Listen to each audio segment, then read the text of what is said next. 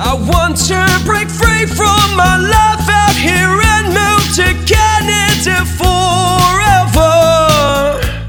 Where is Officer DM10032? Good day, ladies and gentlemen. This is uh, IRC News, and I am Joey Stephen, an authorized immigration practitioner, bringing out this release from the Polinsys Studios in Cambridge, Ontario. Today is the 27th of January, 2022.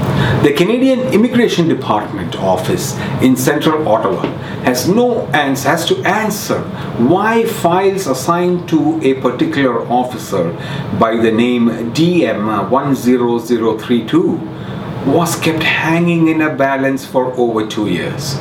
Most of these foreign nationals who live outside of Canada has been assigned to an IRCC officer DM10032 and their applications were held without processing and without assigning any valid reason.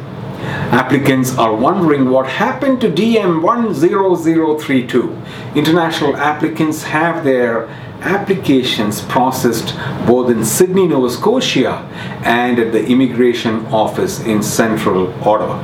We are awaiting answers from IRCC.